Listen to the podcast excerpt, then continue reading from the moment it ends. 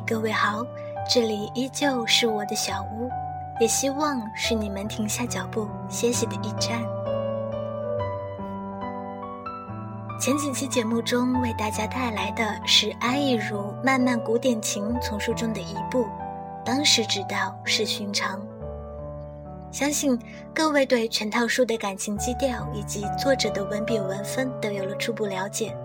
那么今天的节目呢，我们来八卦一下作者本人。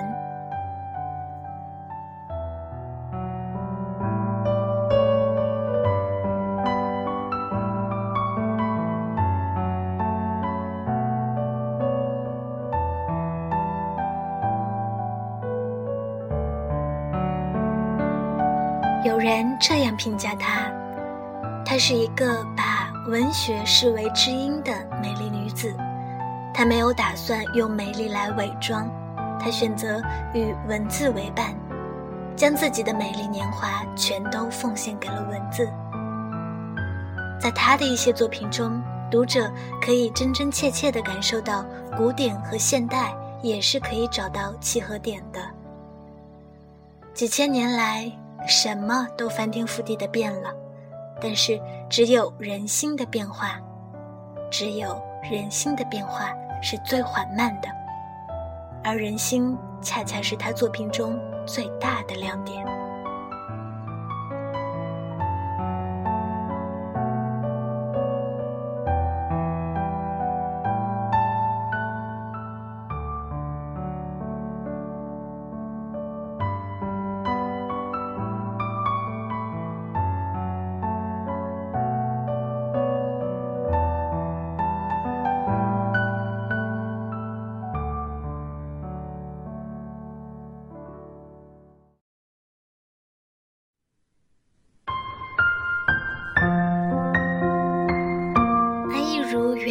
张丽是八零后安徽人士，做过文秘和会计，后来凭借诗词评赏《漫漫古典情》系列丛书成名。当然了，成名是把双刃剑嘛，名人效应是非多呀。安意如的人生若只如初见和思无邪走红后，被指责多处抄袭他人作品中的桥段。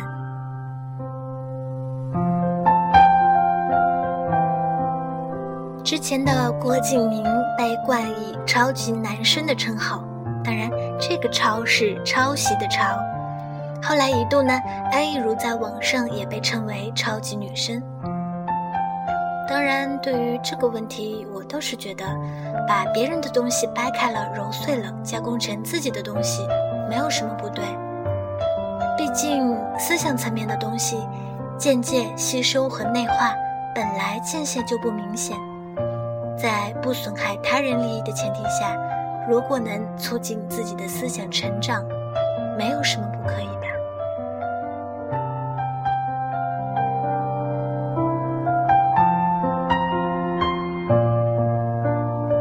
当被问及写作状态时，他说：“一般都是晚上十点以后了，一直到凌晨三四点，这段时间是最初状态的时候。”有时候差不多三天五天左右写一万字，然后休息一天，思考下一步动笔写什么。当然，咖啡和香烟是他写作时最必不可少的两样东西。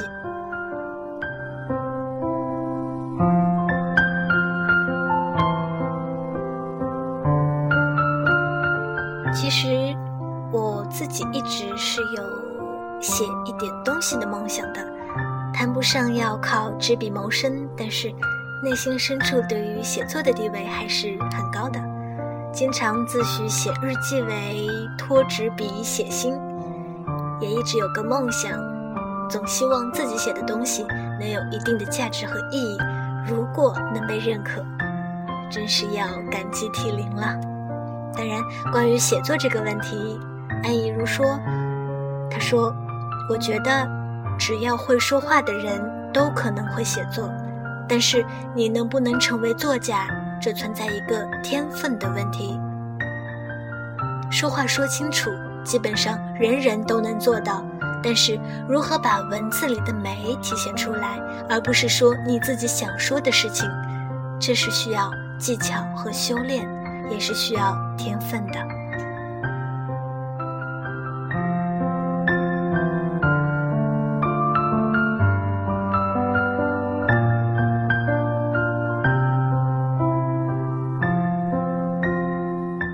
可惜啦，天分天赋从来都没有垂青于我，只好期盼在后天修炼的路上能渐行渐远吧。好了，继续回到书中，继续戴耳机听音乐、读诗词。如果你我灵魂契合，你介不介意我们一起同行呢？如果是这样，我们文字中见吧。